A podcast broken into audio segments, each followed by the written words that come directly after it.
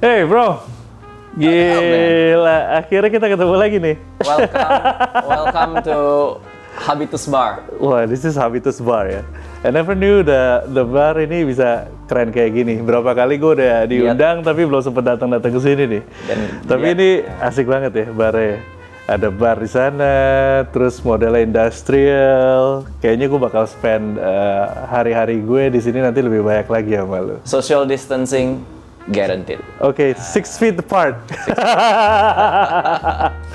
Oke, so uh, kita hari ini mau ngomongin tentang berbagai macam berhubungan dengan pintu ya, Lock and roll, bro. lock and roll. Oke, jadi kita di sini mau ngomongin ada yang namanya uh, handle pintu, kita mau ngomongin ada namanya kunci, kita mau ngomongin ada yang namanya engsel.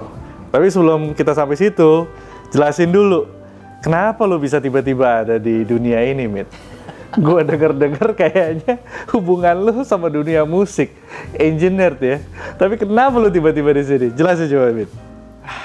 Gimana ya? Ceritanya panjang, bro. Cie. Eh, kesasar aja, bro. Kesasar ya? Kesasar, bro. Kenapa tuh ceritanya gimana? Tapi segala sesuatu emang emang ada musiknya sih. Mean, musik nggak berarti ya moto gue the art doesn't end in the edge of the canvas, right? Oh. Ada lukisan. eh tetapi kalau di dua lukisannya itu, misalnya ada ada contoh. Ini digambar oleh eh, refugee in Syria. Uh, oke. It's another different story. Aha. Lain kalau yang digambar itu it's a high school student in Florida.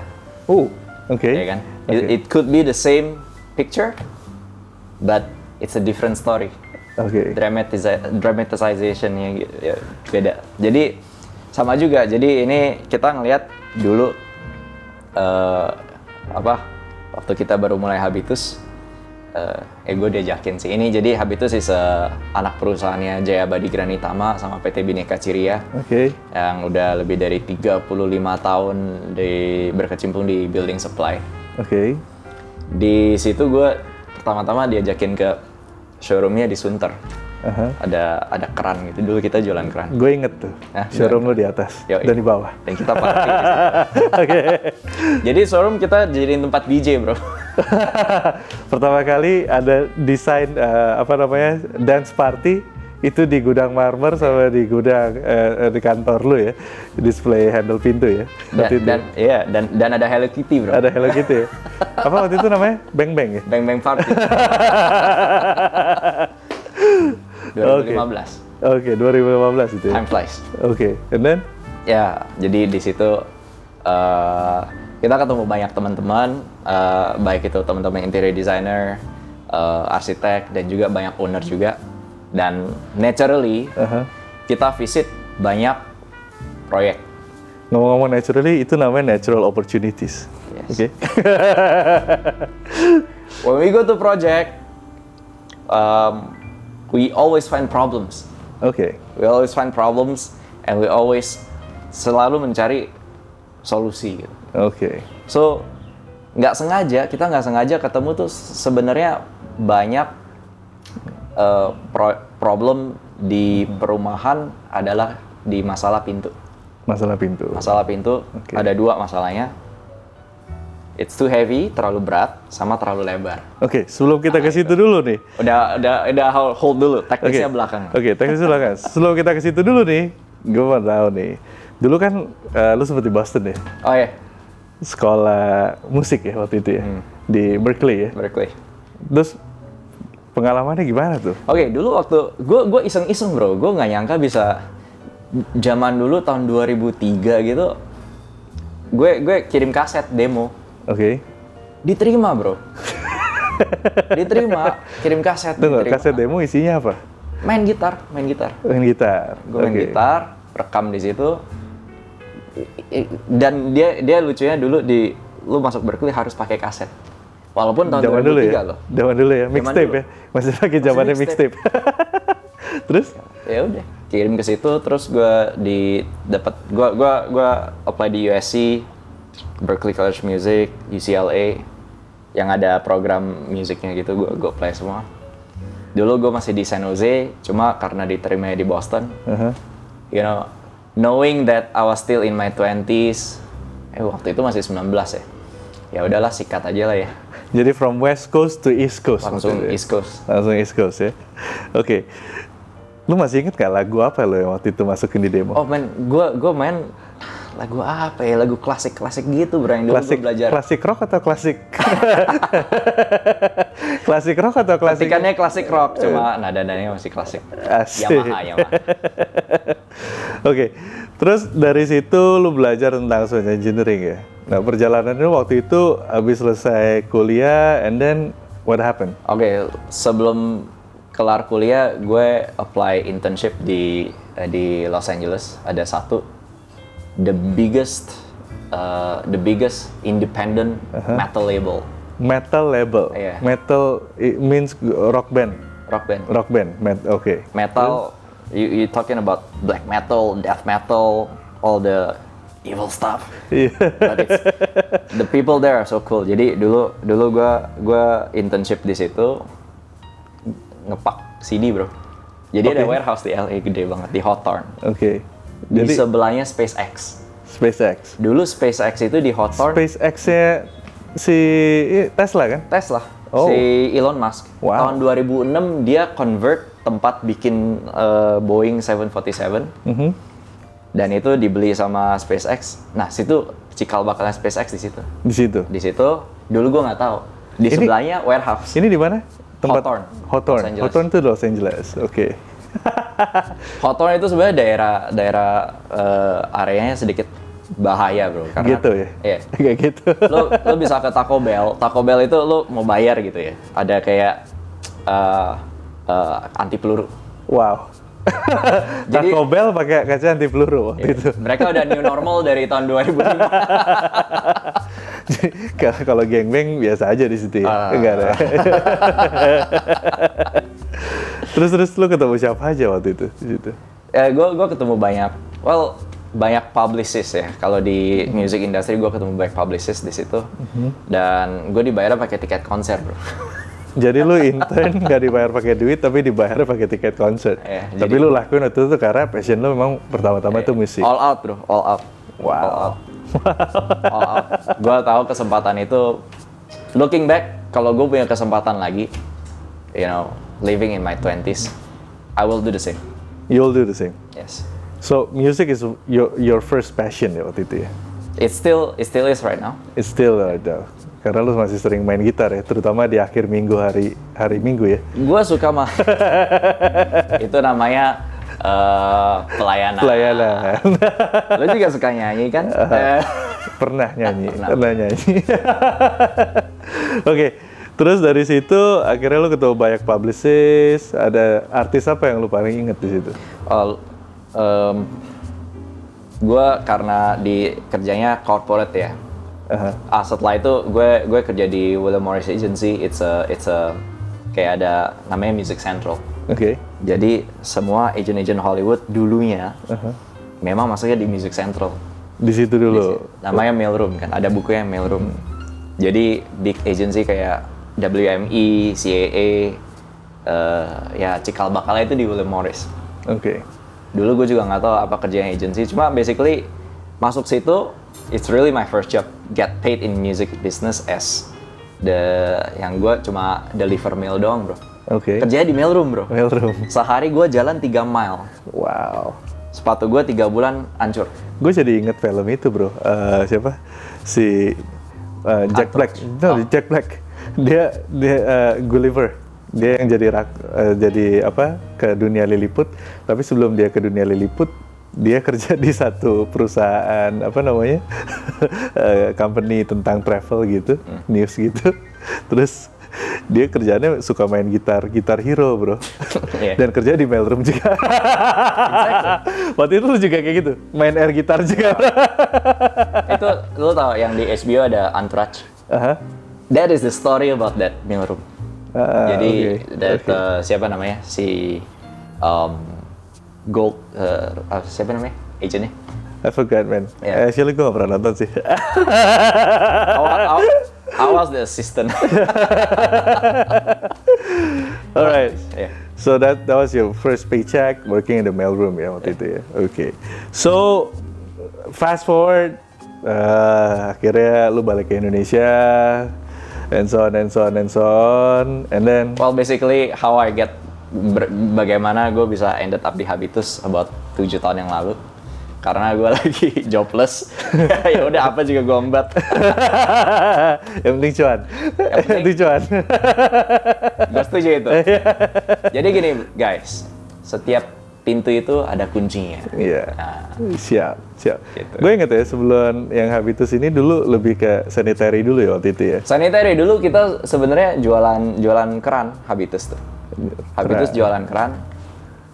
Ya seru juga sih. Jadi basically lucu banget bro. Gua gua keliling menteng bawa keran, bawa Jesse. Dan itu high end ya waktu itu ya. High end banget, High end, high end banget. high Ini Jesse nih, nanti boleh di shoot. Boleh di shoot ya. Sisa, sisa stok, sisa stok. Gue di rumah pakai Jesse juga. oh iya, siap. Smile, an everlasting smile. A smile can bring you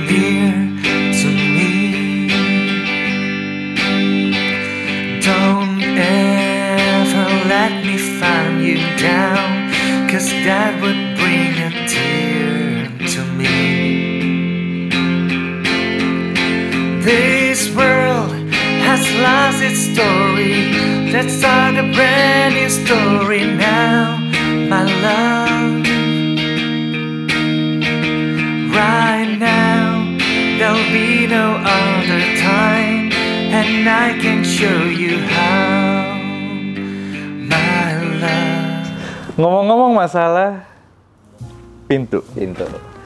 Pintu itu adalah satu bagian yang paling penting, apalagi kalau di rumah. Nggak di rumah, nggak di office, nggak di mall, nggak di cafe, nggak di apa-apa. Paling pertama pintu. Soalnya lo pasti suka me time kan. Me time itu gimana bro? Menyendiri. Menyendiri ya. Tapi bro, Miki ini orangnya private sebenarnya. private. Tapi public juga. Oke, by the way bro, pandangan lu sendiri itu tentang pintu tuh apa sih menurut lu? Ah, gua, menurut gue pintu is the, pa- ah, satu hal yang paling penting dalam sebuah Hmm. eh, rumah. Pintu itu yang memprotek keluarga lo, ya kan? Pintu itu yang memprotek diri lo sendiri dari, you know, eh, weather, hujan, dari dunia luar, ya kan? Pintu itu memprotek eh, anak-anak lo, and di mana lo bisa recharge juga di dalam. So you're separated by a door. So jadi door is very uh, philosophy ya, very philosoph- phil- philosophical. Dan juga semakin lama gue gue ngelihat ke proyek uh, ngelihat pintu-pintu it is uh, bukan hanya sesuatu yang hanya memprotek dunia dalam dan dunia luar, tetapi juga it's a it's a symbol. It's a symbol. It's a symbol of life of achievement. Oke. Eh, kita semua bangun rumah dalam dalam seumur hidup kita berapa kali? Misalnya sekali dua kali kita bangun rumah that you have achieved something. The first thing that you see, hal pertama yang lu lihat di dalam sebuah rumah adalah pintu. Pintu. Pintu. Jadi kalau lu sekarang punya rumah, achievement lu, lu pilih pintu atau pilih Ferrari? Oh, pintu. Pintu. Karena di jalan pintu. Ferrari aja ada pintu. Iya, Ferrari aja pakai pintu. Kalau Ferrari nggak pakai pintu, odong-odong. Oke, oke. Jadi, Mit, karena pintu itu penting banget ya. Secara filosofi, itu adalah hal yang pertama kita encounter setiap kali kita memasuki sebuah ruangan atau gedung gitu ya, atau rumah gitu ya. Nah, ada berapa banyak jenis eh, pintu sih elemen pendukung itu yang membuat pintu itu jadi baik? Ah, sebelumnya gini. Tiap kali kita buka pintu Oke, harus selalu happy. harus selalu happy. Sekarang nih yang lucu, kita ada handle yang ada tempat buletannya. Pas lu pegang gitu, seret gitu ya, lu bisa mijit-mijit bro. Uh, Iya bro. sekarang gimana gimana jadi lu sekarang pegang pintu itu Ini- handle ini- pintunya lu bisa pijit-pijit By the time lu rilis ini, belum belum rilis ya bro ya. Mungkin tiga bulan lagi lah. Tiga bulan lagi Beneran, gue nanti kasih lihat lu abis ini. Gue masih belum boleh kasih lihat. Gue baru dap, gue baru dikasih tahu kemarin. Beneran bro. Lu itu misalnya handle pintu nih ya. Di sini ada kayak buletannya kecil. Jadi tangannya kayak dipijit. yang bener Bener bro. Jadi tiap kali lu lu lu buka pintu tuh selalu happy gitu loh. It's like ini kocak sih. Jadi nggak ada alasan Buatan Jepang bro. buatan Jepang ya. tapi itu tapi sekarang ini masih dibatasin untuk tangan doang yang megang. Oh, iya, Kalau tangan mungkin nanti ke depan bisa satu badan Bisa, kali bisa. rasanya. Jadi bisa copot terus bisa pindah-pindah ya. Capek gitu. Oke, wait, wait. Jadi balik lagi kita eh, pintu itu udah pasti kita masuk kita encounter pintu, kita Iya. mesti happy di situ gitu ya. Belum lagi dengan berbagai macam teknologi sekarang ada macam-macam. Salah satunya mungkin nanti yang bakal keluar tiga bulan lagi yang bisa pijit gitu ya.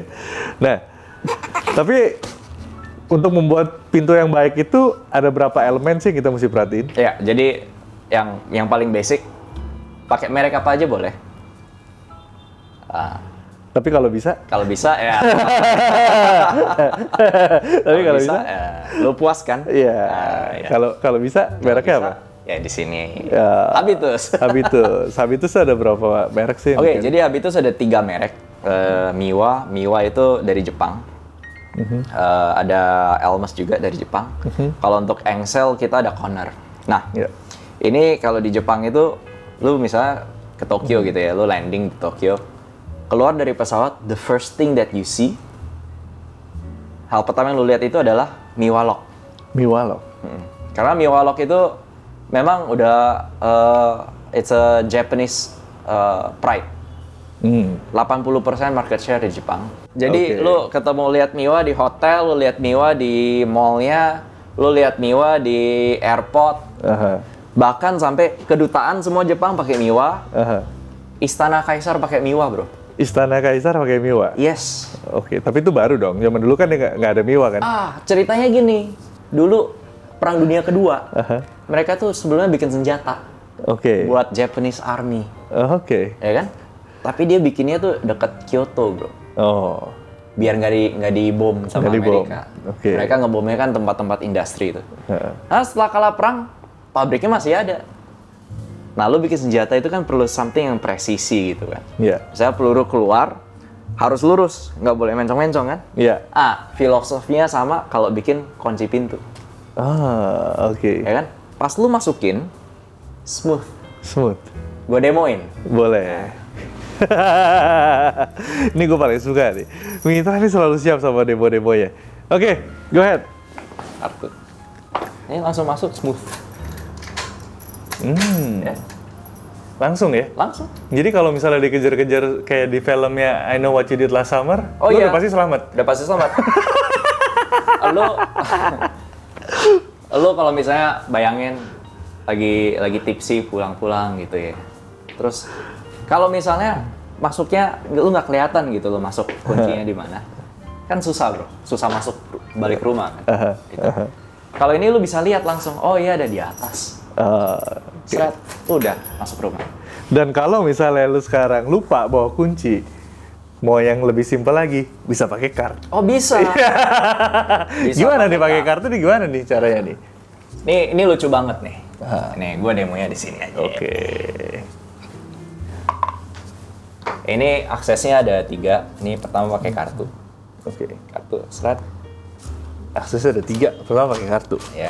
Oke. Kalau kartunya hilang, Jadi dia turn to hijau nih ya? ah iya. Jadi biasanya kalau digital lock itu kan suka gede-gede tuh di depan tuh. Iya. Sekarang- Kayak di hotel-hotel. Depan belakang flat. Flat. Rapi jadi ya, ya. nggak ganggu desain pintu lu ya. Ya dulu bisa pakai handle apa aja terserah. Nggak ini pakai baterai. Pakai baterai, semua baterainya ada di sini.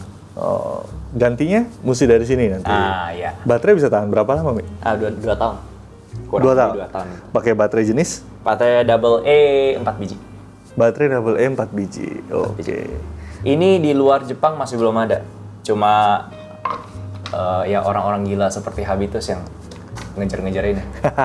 Kita yang nge-push Miwa, hey guys, come on, let's let's do this. You know? Eh, tapi kalau misalnya baterai mati, lu bisa override pakai kunci biasa. Ah ya, jadi ini akses pertama. Akses kedua lu bisa pakai HP, tak Oke. Oh, ini bisa pakai handphone juga? bisa pakai handphone. Wow, ada aplikasi Miwa ya? Ada aplikasi Miwa. Wah, jadi kalau misalnya ketinggalan kartu, ah, bisa pakai handphone juga. Yes. Kalau handphonenya hilang, ah ada kuncinya di sini. Ada kuncinya. Berarti ya otomatis kalau lu eh, nggak bawa handphone, terus nggak bawa kartu, lu tetap masih bisa override pakai lock biasa. Pakai lock biasa. Kalau locknya hilang, Masih ada master key. Masih ada master key. Kalau sampai nggak ada master key juga, Ya. telepon habitus. Tinggal telepon Habitus 0858 1935 Atau di Instagramnya di sini. Hashtag terima jadi. Terima jadi. Oke, Mit. Jadi kalau misalnya orang udah punya handle pintu lama, dia mau ganti pakai ini, prosesnya ribet nggak? Gampang. Dia mesti ganti apanya aja berarti? Kalau kalau pintu yang lama udah pernah dibolongin tinggal di itu aja di tumble. Tumble, oke. Tumble dan dicoak lagi sesuai dengan bentuk kuncinya. Ini bentuk kuncinya, oke. Tapi Oke. paling ba- paling bagus sih sebelum sebelum coak pintu udah ada perencanaan dulu. Ya. Jadi eh, pintunya mau seperti apa, beratnya berapa, posisi hinge-nya di mana. Nah, sebelum kita ke situ, Nah, iya. oke. Berarti kalau kita ngomongin pintu tuh mungkin ada beberapa hal yang paling penting ya. Iya. Pertama handle, Handle, kedua kunci, kunci, tapi yang paling penting adalah Hah? engsel. engsel. Engsel ya. Kunci itu ada berapa jenis macam sih? Kunci, oke. Kalau kunci ada ada yang seperti ini, lock set, Ya, right? ya. Pakai silinder, jadi seperti ini. Oke. Juga untuk untuk pintu depan double door biasanya nggak ada lever handle, dia ada pull handle, Oke. ya. Terus ada latch-nya. Mhm. Nah, ini terus ada kurang lebih konsepnya dua itu sih kalau kunci. Dua itu ya kalau kunci ya. Kalau handle pintu sendiri ada berapa macam ya? Wah, ini seru. Handle pintu itu variannya sangat banyak. Oke. Kita bisa mulai dari aluminium, stainless steel, brass, Iya. Mau dari gold aja ada bro. Mau dari gold mau aja dari, ada? Mau dari kulit aja ada bro. Bisa juga ya. Basically, the limit is your imagination. Waduh, top habis. Bro, berarti kalau handle pintu tuh ada yang bisa di lever kayak begini, Hmm. terus ada yang bisa ditarik atau didorong, terus selain dari itu ada jenis apa lagi? Ada juga yang lo tinggal touchless bisa, bisa kebuka sendiri juga ada. Bisa kebuka sendiri, khususnya di zaman corona ini eh, hygiene itu penting. Jadi kalau bisa nggak usah megang handle pintu, pakai gituan aja ya. Tinggal tinggal di sensor, sensornya aja keren. Ada ada lampunya, ada bisa warna-warni. Oke. And wah itu Red Dot Award. Cek di Instagramnya Habitus. Bro, tapi kan ada beberapa jenis nih bro, misalnya kayak pull handle eh, atau misalnya didorong push handle gitu ya. Itu kalau misalnya untuk kayu dan untuk kaca kan biasa pakai begitu juga bisa. Oh ya, Jenisnya sama nggak sih? beda beda. Kalau buat kaca biasanya push pull, Oke, push pull. kalau buat kaca push pull. Iya. Kalau buat eh, kayu Kayu bisa push pull, bisa juga pakai handle. bisa juga pakai handle. Oke. Nah, speaking of new normal, New normal. Oke. jadi kan sekarang harus serba bersih, harus serba hygienic. Iya. Ini ada satu uh, tipe handle yang sudah dipatenkan di Jepang. Oke. Eh, antiviral. Antiviral itu antivirus. Jadi di 2016 itu udah dapat paten 99% of the virus yang ada di handle itu bisa mati, di degraded, Degraded. degraded all the virus, Wow. right? Ini baru nih ya. Ini 2016. Jadi 2016 sebelum ya? pandemik juga udah ada, Udah ada ya. udah ada. Dan itu dipakai di di hampir semua rumah sakit di Jepang. Ah, It's becoming standard. hmm. Jadi, nah ini sama persis. Jadi kalau Elmes, Elmes itu spesialisasi bikin um, handles. Dia nggak bikin kunci, dia bikin handles. Jadi kalau di Jepang itu it's a mix antara Miwa dan Elmes. Selalu berbarengan nih. Selalu berbarengan. Selalu berbarengan gitu. Karena dua-duanya punya nilai presisi yang tinggi banget ya. Iya. Gitu ya. Elmes di kurang lebih ada 100 workshop di Jepang. Di Jepang. Ah. Oke. Gue penasaran sama box itu, Mit. Sebenarnya itu box apa sih? Ini ini harta karun, Bro. Boleh kita lihat gak? Ayo. Oke. sama-sama. Maklumin ya, orang sales ya. orang sales dan orang musik. Jadi dia bikin case untuk handle-handle contoh pintunya semua ibaratnya kayak dia lagi bawa gitar ya. Bawa Ini efek ya. Kebetulan editor-editor kita anak-anak musik. Anak-anak musik semua. Dan ada Brian di sini. Hai Brian. What's up, Brian? ya udah bantu kita nyeting. Slow motion. Slow motion. Dadadang. gitu. Ini apa nih? Waduh. Jadi eh, jenis-jenis engsel. Nah, tadi yang lu tanya, Hmm. Kunci itu ada berapa jenis? Kalau di boil down ya konsepnya ada dua jenis. Satu kunci dengan lever handle mesinnya. Oke. Ya, jadi intinya ini kunci ini ada masuk lever handle-nya. Mhm. Itu yang ceklek-ceklek gini ya. ceklek-ceklek. Oke. Tuh. Nah, kalau buat pintu depan biasanya kan ada gagang pintu yang vertikal gitu kan. Mhm. Nah, dia kuncinya pakai ini, ada keluar satu. Ya ini sama persis sih sebenarnya sama Sama itu ya. sama ini. Oke. Ya. Cakep, Ini cakep, cakep. Nah, kerennya Miwa dia nggak cuma kunci doang, cuma pada saat masuk ke pintu dia ada expansion brace. Expansion brace jadi dia bisa horizontal axis, kunci gini. Hmm. Jadi dia pastiin dalam jangka waktu lama ini tetap pre- precise. Dan, Hmm. uh, it stays in place. Jadi ini yang banyak yang sangat jarang diperhatiin. Hmm. Jadi pernah gak sih lo pada saat buka pintu kayak ada yang seret-seret gitu? Iya. Ah itu. Apalagi rumah lama. Ah Jadi ini tujuannya untuk untuk jadi pada saat udah di udah mendarat di dalam pintu dari masuk pintu posisinya tetap paten pakem. bakal. Ini pakemnya sebenarnya. Kan biasa ada set sekrup gini kan? Iya. Ini pakem set. Nah, jadi nggak goyang-goyang. nggak goyang. Oke. Stay in the place ya. Stay in the place. All the time ya. Iya. Oke. Ini namanya do not reinvent the wheel, stay in your place. Stay in your lane. Ini. Stay in your lane, oke? Jangan Kayak gitu. jangan jangan ngasal-ngasal nyetir Iya. ya. Nah, selain Nah. dari situ ada apa lagi nih? Nah, ini kalau untuk eh, engsel ada beberapa jenis. Oke. Jadi ada conceal hinge yang engsel tanam, Oke, conceal. conceal, terus ada brass hinge itu untuk ke pintu-pintu klasik. Oke, brass hinge ya. Terus yang ini yang paling baru adalah stainless steel eh, concealed screw. Concealed screw. Nah, sebelum ke sini ini ada contoh. Wow.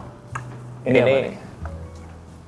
ini concealed hinge. Concealed hinge. Wah, dia Jadi- rapi banget ya. Ya. Warnanya cakep banget nih. Ya, ini warna hitam. Jadi bisa blending sama pintu apa aja. Hmm. Pada saat ketutup, ini flat semua.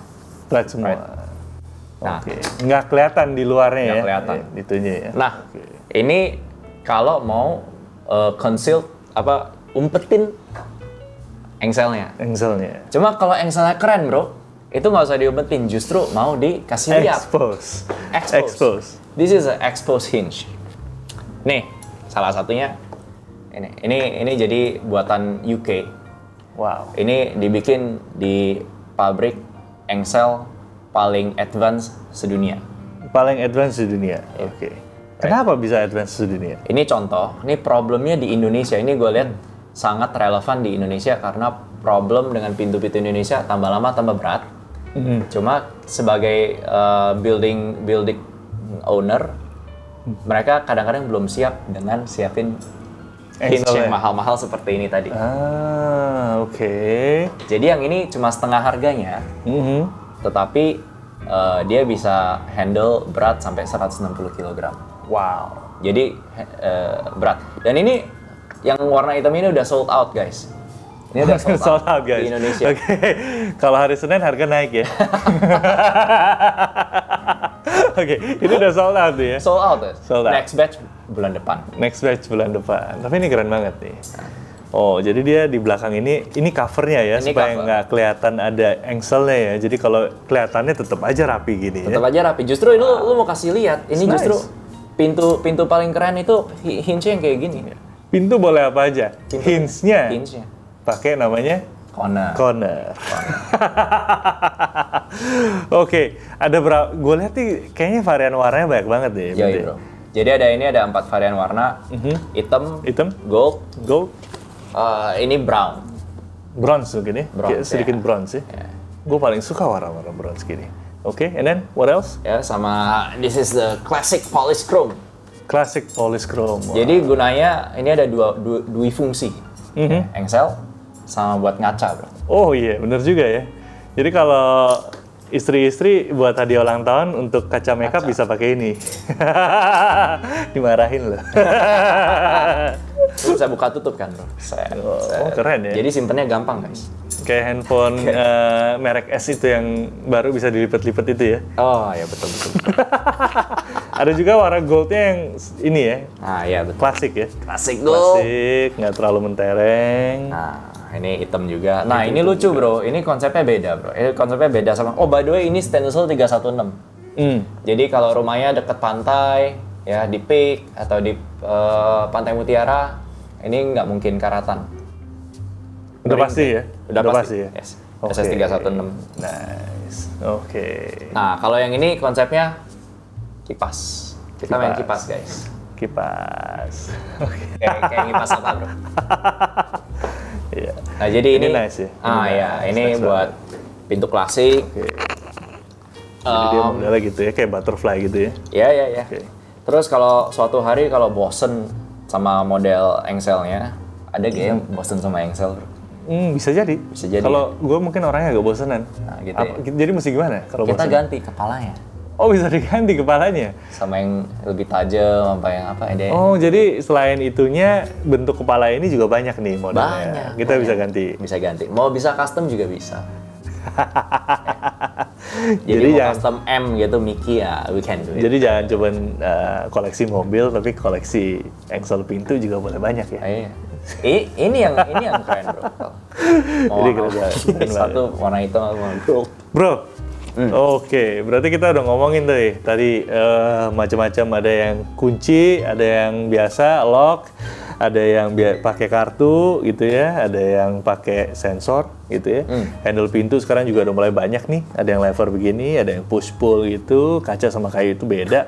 Terus yang paling baru katanya ada yang bisa buat pijit-pijit tangan ya. Ah, preview nanti. Preview nanti, ya. Piu, Cuman gambarnya ada di sini guys. Cuman ada di sini.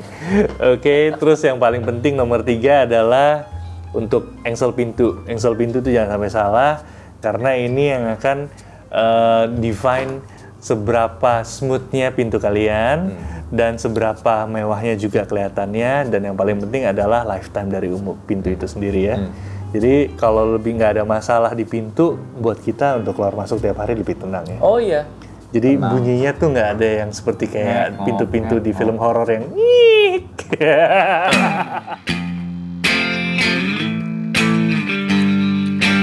You seem like Sunday morning.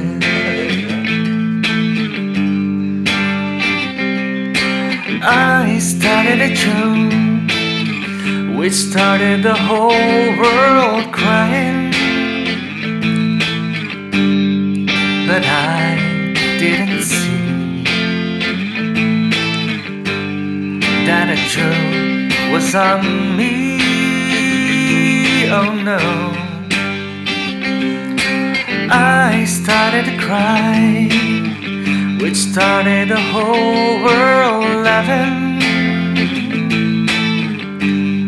Oh, if I only seen that a joke was on me, and I look at the skies, running my hands over my eyes,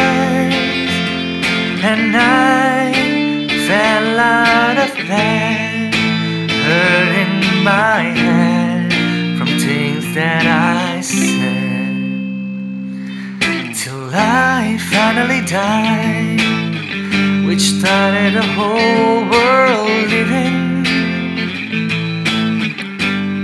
Oh, if I only seen that a joke was on me, and I look at the skies, running my hands over my eyes,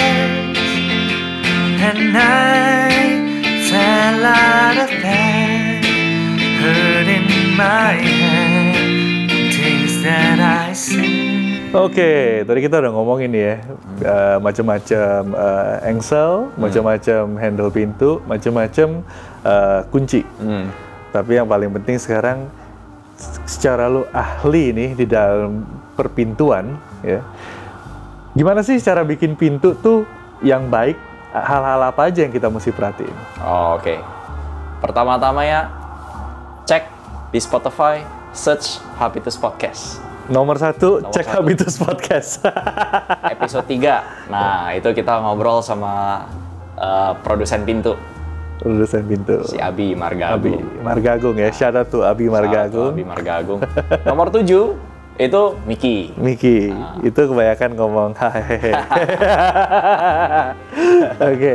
Terus episode 28 mengenai problem eh, yang sering terjadi di pintu. Nah, ini yang akan sedikit kita bahas sedikit. Oke. Ya, jadi eh, tips untuk pintu yang lebih Baik. baik dalam budget apa pun. Iya. Nah, jadi nomor satu Nomor bicara sama konsultannya. Ya. Intention, desain intentionnya apa? Jadi nomor satu adalah bicara dulu sama konsultannya punya desain intentionnya apa. Hmm. Gimana tuh maksudnya? Ngobrol. Jadi setiap konsultan ada looks, Hmm. ada looks yang mau dicari kan, proporsinya, desainnya, mungkin ada ketinggiannya yang mau setara dengan furniture lainnya atau uh, panel-panel gitu. Itu satu. Uh, mengerti dulu intentionnya apa. Terus kedua, uh, kalau bisa jangan lebih dari 5 cm uh, ketebalannya. Lim- dulu tahun 2013-an uh, kita dapat mulai dapat gambar dari teman-teman konsultan itu masih 4 cm. 4 cm. Ya. Jadi tambah lama udah tambah 8 tahun nih. Udah 7 tahun, 8 tahun. Itu udah mulai ngelihat trennya tuh ketebalannya semakin naik. Hmm. Right? Jadi semakin tebal, satu semakin berat. Oke. Semakin berat kita harus siapin em, eh, engselnya yang harus yang lebih berat juga. Yang bisa tahan bebannya lebih berat. Oke. Kalau bisa jangan lewat dari 100 kg. Basicnya 100 kg itu hinge, butterfly hinge yang yang engsel kupu-kupu 3 biji dia bisa 100 kg. Oke. Kalau lebih dari 100 kg udah harus pakai conceal hinge atau corner tighten yang tadi. Corner Titan yang tadi yang berbagai macam warna itu ya. Iya. Oke. Nah, itu dibikin untuk 160 kg. Oke. Ah, terus nomor 2, lebarnya jangan sampai lebih dari 1,1 meter. Lebar jangan lebih dari 1,1 meter. Ah, iya. Maksimal banget 1,1.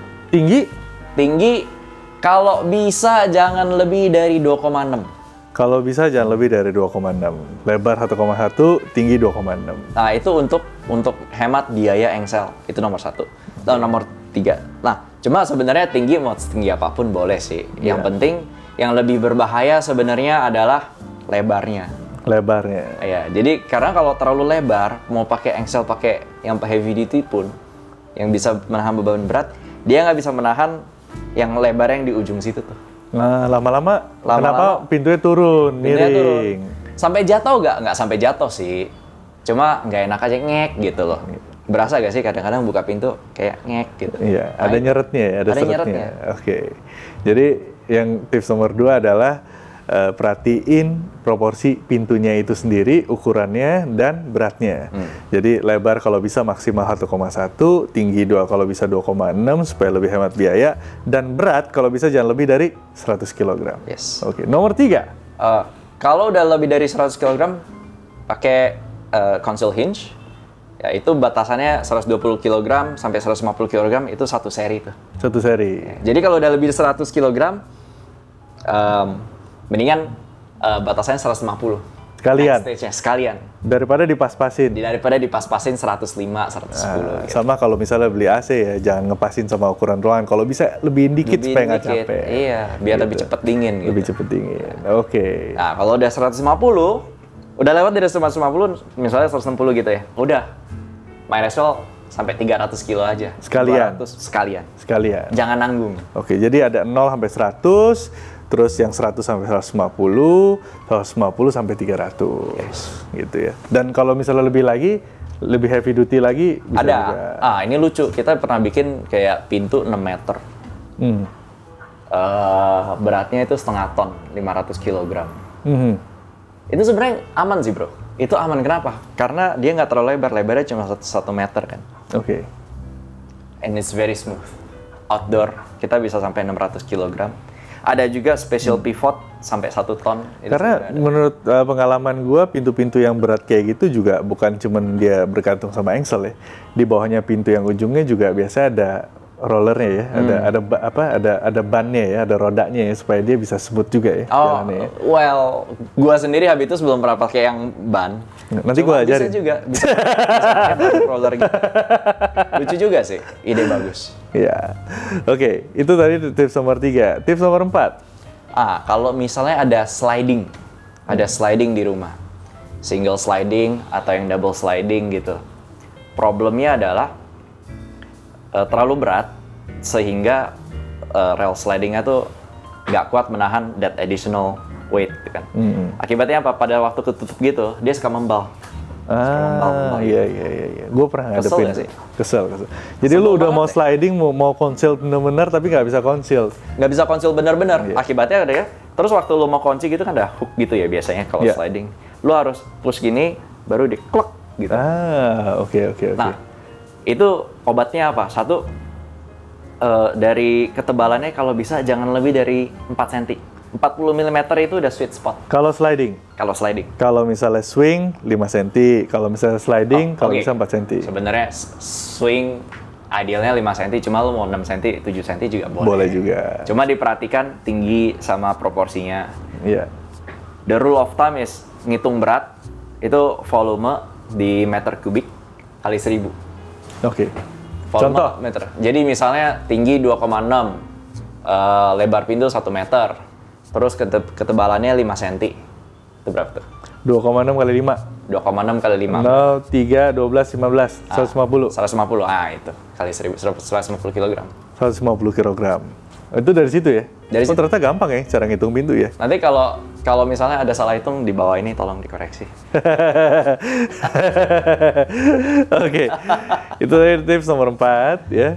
Terus ada yang tips nomor 5? Ya, yang tadi sliding 4 cm eh, pada saat sliding itu 4 cm itu bisa beratnya 20% di bawah yang 5 cm. Hmm. That 20% space will give you comfort akan slidingnya akan jauh lebih comfortable, Lebih smooth. lebih smooth. Oke. Dan kalau udah ngomong bicara sliding, lu mau 4 cm atau 5 cm, 6 cm, nggak kelihatan bro. Hmm. Kecuali kalau 10 cm, kalau mau 10 cm sekalian yang berat, ah itu udah harus pakai yang heavy duty. Heavy duty. Art track itu buat kayak ho- hotel eh, apa namanya? Ballroom ya? hotel ballroom, Ballroom, itu ballroom itu ya? udah buat bisa buat 600 kg, 700 kg. Oke. Dan itu bisa dibikin untuk private home juga. Oke. Mungkin yang tips ke yang keenam ini kita mesti tanya yang paling penting. Sebenarnya ideal tinggi handle pintu dan lock itu berapa sih? Ah, Oke.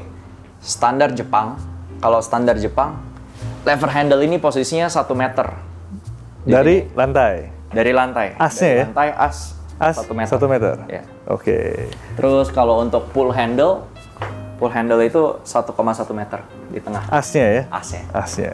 Oke. Terus gue perhatiin juga sekarang kan handle apa kunci pintu tuh suka beda-beda nih. Kalau zaman dulu kayaknya gue ngeliat lebih banyak kunci pintu tuh di bawahnya lever handle ya. Tapi kalau sekarang kayaknya lebih banyak di atas ya. Kenapa tuh? Nah itu, ini signature Miwa. Aha. Jadi Jepang sama Amerika standarnya di atas. Nah. Eropa standarnya di bawah. Nah di Indonesia, di Asia itu kebanyakan ikutin standarnya dari Eropa. Tapi memang ada good reason sih kenapa taruh di atas. Satu yang tadi gue bilang, kalau lagi mabok gampang masukinnya. gitu. Kalau lagi mabok gampang, lebih gampang masukin di atas. Oke, Dan kedua, emang nggak ada hindrance. ya Kalau di bawah itu actually lu ketutupan, sama ketutupan. Kadang-kadang agak susah kan masuk masukinnya suka bokok-bokok gitu ya. Kalau di atas lebih lebih smooth ya. lebih smooth. Lebih smooth. Apakah bisa yang ini ditaruh di bawah? Jawabannya bisa. Bisa. Dan ada juga kita bisa special request lah. Dan it's it's anything is doable actually. Anything is doable. Oke. Kalau sama Habitus hashtag terima jadi. Iya, terima jadi. Jadi selain eh, yang tadi itu kita udah ngomongin tipsnya itu, eh, tim Habitus sendiri juga bisa apa namanya bantu konsultan atau bantu bantu homeowner atau building owner untuk nentuin eh, hinge, eh, handle sama kunci yang lebih tepat lagi ya Yep. dengan sistemnya ya. Dia punya dia bisa kalkulasi semuanya supaya lebih presisi ya. Oke. Ada ada ada another tips? Uh, very simple. Misalnya kalau ini ini contoh, ini pintu pintu klasik ya. Biasanya ada profile. Ini jarak antara ujung pintu sama ini penting. Wah, itu penting tuh. Jadi ki- kita selalu kalkulasi ini agar silindernya bisa eh, Center. center di tengah, Iya. bisa as. Ya. Berapa sih rekomendasinya kalau pakai Miwa ini atau Elmes? Ini 13 cm. 13 cm. Kalau kebanyakan di Indonesia 10 cm, which is masih ada mesin yang bisa 10 cm, tetap di tengah. Oh, itu cantik banget. Mhm. Terus Itu paling kesel ya, kalau kita udah jadi rumahnya, terus Gemes. pas udah gemes gitu kalau misalnya ngeliat pintunya, handle-nya tuh nggak nggak nggak center tuh gemes banget. gemes ya. banget. Nggak center, terus ketinggian. Bisa masih bisa fungsi nggak? Fungsinya sih oke. Cuma kan eh, untuk memperhatikan kayak begini, ya, Mhm, all these details, itu nggak ada extra charge guys. Ini semua gratis. Gratis. Ya? Cuma kalau lu perhatiin gitu, eh, we need, we need more attention. Mhm. Tetapi kan kita pakai tiap hari tuh, kayak buka pintu semuanya akan berasa lebih nyaman. Lebih nyaman. Makanya itu selalu happy kalau buka pintu. Dan termasuk di eh, kantor kita juga sekarang kita udah nyesuaiin nih sama apa namanya eh, ukuran-ukurannya yang direkomendasi secara internasional ya itu bagus eh, dengan produk Miwa dan Elmes. Jadi setiap pintu kita sekarang eh, semuanya udah pasti lurus karena kita udah ngerti nih jarak dari ujungnya daun pintu ke tengahnya itu kalau misalnya ada profil tuh berapa? 13 cm 13, 12,8. 12,8 itu yang paling sweet spotnya di Sweet situ. Tapi kalau 10 cm pun mesti tanya lokasi yang kira-kira bisa pas untuk 10 cm itu ya.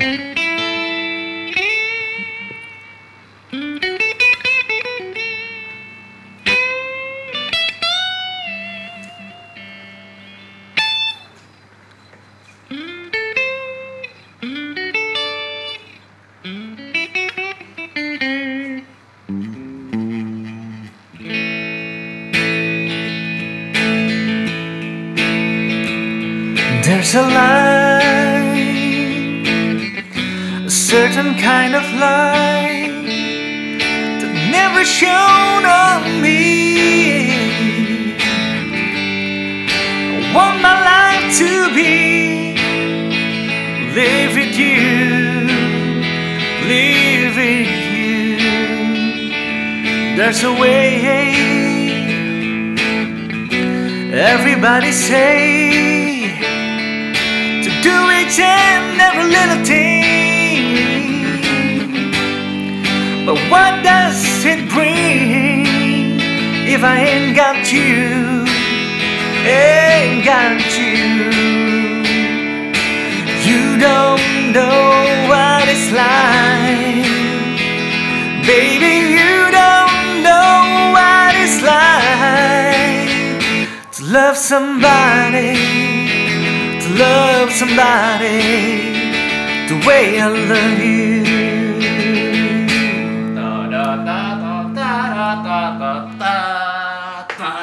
Oke, tadi kita udah ngomong nih tips untuk memilih eh, hardware-hardware dan handle pintu itu untuk membuat pintu yang baik. Sekarang tips merawat pintu yang baik tuh gimana sih, Bro? Dilap-lap. Aduh, dilap-lap. Kasih sayang. Harus sayang-sayangin. Pintu harus sayang-sayangin. itu harus sayang-sayang ya. Nomor satu. Paling gampang, satu, hindari bahan-bahan kimia. Oke. Ya, jadi kalau ada helper atau ada kita mau bersihin handle atau kunci, jangan hindari bah- bahan-bahan kimia. Pakai eh, lap yang kering. Pakai lap yang kering. Pakai lap yang kering. Oke. Boleh nggak pakai kanebo yang sedikit lembab? Boleh, kayak gitu. Cuma harus langsung dikeringin lagi. Harus langsung dikeringin lagi. Oke. Jadi no chemical ya. No chemical whatsoever. Soap So, don't, don't, don't. only water ya. Only Only water. water, ya lembab-lembab dikit boleh. Yang penting harus langsung kering. Yang penting harus langsung kering. Ah. Oke, nomor satu adalah kalau ada kalian atau helper kalian di rumah itu mau ngerawat pintu, pastiin pintunya habis dilap itu selalu kering dan jangan pakai bahan-bahan kimia Hmm. di situ ya. Tips nomor dua. Nomor dua, nah, nih karena zamannya new normal sekarang, pasti dong baik semprot-semprot, Iya, ya kan? iya, iya, iya. Boleh gak gue semprot antiseptik? Ya, mo- monggo. Cuma harus langsung dilap lagi. Mesti harus dilap lagi. Gitu. Oke. Terus nomor tiga. Nomor tiga, udah itu aja. Udah, itu beres. aja. Iya. Oke. Kalau maintenance buat engsel sendiri, Maintenance bar engsel, oh oke. Eh, basically gini, kalau untuk engsel tanam yang ini, Ya. right? Yang harus dilakukan itu sebenarnya lebih ke pada saat habis dipasang sih. Oke. Itu harus dikalibrasi dari bawah sampai atas. Oke. Nah, banyak ini yang eh, banyak yang salah paham di lapangan. Kalibrasinya dari atas sampai bawah. Harusnya dari bawah, Bawah ke sampai atas. atas. Ya. Oh. Bawah jarak pintunya antara kusen mungkin satu mili gitu ya. Mm-mm. Nah itu dari satu mili sampai atas juga harus satu mili tuh segaris. Jadi Tapi- kalibrasi itu penting banget, nggak cuma pasangnya doang ya. Yes. Oke. Dan ingat dari bawah ke atas. Dari bawah ke atas. Pada waktu pemasangan juga, ah, ini lucu nih. Tadi lupa bilang nih. Oke. Nih lu bedanya corner. Kita kalau pemasangan lubangin pintu eh kusennya Mm-mm. mengikuti cara-cara eh, kontraktor di lapangan di Indonesia. Hmm. Ini yang bikin mudah untuk instalasi. Oke. Ikutin aja nih. Ini guidance ya ini ya? guidance-nya. Ini guidance Jadi ya. setiap proyek kita kasih ini. Ya ini yang teknisi kita biasa koordinasi sama kontraktor di lapangan, tukang kayu, tukang pintu. Oke. Ikut ininya ya Mas ya, jaraknya ya Mas ya. Mm-mm. Nah ini kedalamannya ada dua level. Ini diikutin semuanya. Udah pasti bener nih ya? Udah pasti bener. Udah pasti benar. 95% problem udah hilang kalau pakai ini. Oke. Problemnya kan kasih yang yang sering terjadi itu uh, owner spend sangat banyak, tapi pemasangannya nggak akurat, Iya. Iya kan? Jadinya pintunya nggak jadi bagus juga. nggak jadi bagus. Mm-mm. Oke, pakai ini 95% masalah udah pasti hilang. Sisanya kalibrasi.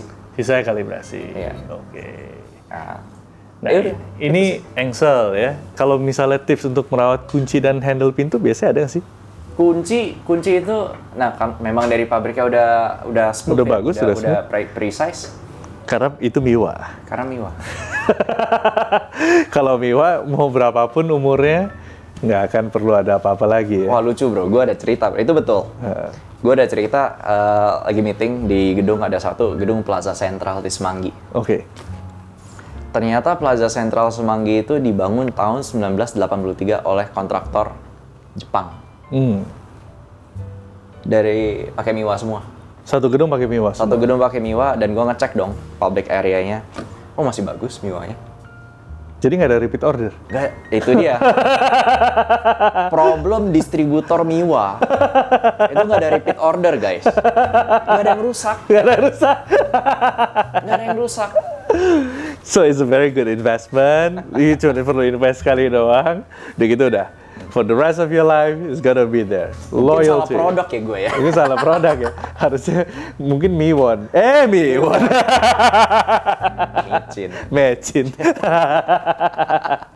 Oke, mungkin tadi itu tips-tipsnya untuk rawat pintu yang baik. Ya udah pasti ya, jangan pakai chemical. Udah pasti kalau kalian langsung atau semprot-semprot disinfektan langsung mesti dikeringin surface-nya. Terus yang kedua adalah kalibrasi pintu sangat penting sekali. Itu mesti dilakukan dari bawah ke atas, bukan dari atas ke bawah. Dan selalu make sure sebelum kalian untuk masang engsel itu kalian pi- pinjam dia punya mock up ya buat di apa malnya supaya bisa dipasin di lapangan. Dan yang paling terakhir adalah pakai Miwa, pakai Almas, pakai Corner. Kenapa? Karena nggak ada repeat order means you can keep it for the rest of your life. You're good. Your house will be good. If you love your family, buy it for your family. Buat anak cucu bro. Buat anak cucu ya. Buat So Miwa and Elmas is like Patek ya. You never really own a Miwa or uh, Elmas. You pass it to your next That's it. generation. It, it's, it is not about locks. It is about legacy. legacy. Alright. So thanks banget, Mit. Eh, ini satu pertanyaan dong buat lo. Oh, buat gue ada satu pertanyaan. Oke. Gimana is good. pengalaman lo sama Habitus? Pengalaman gue sama Habitus selama ini eh, sangat baik sekali karena Habitus tuh didukung sama tim-tim yang sangat profesional. Yang pertama, udah pasti kita kalau misalnya lagi desain pintu, ada satu kontraktor pintu, satu lagi kontraktor kunci, kita nggak pernah pusing. Karena kenapa? Semuanya udah diatur sama tim Habitus, ya kita tinggal terima beres, semua udah pasti presisi selama kita ngikutin guidance dari Habitus. So, yang paling gue bikin terkesima adalah waktu dulu kita jalan-jalan ke Jepang tuh. Oh iya, Yang gimana? lo ajak kita lihat ke pabriknya si apa namanya Miwa sama Oh Elmas iya, itu. iya, iya, iya. Itu benar-benar precise banget. Gue lihat machinery semua segala macam and very sterile semua di situ. Everyone work in a very good uh, apa namanya pace and work di situ ya. Jadi nggak ada kata-kata yang bisa ngopain lagi kecuali excellence.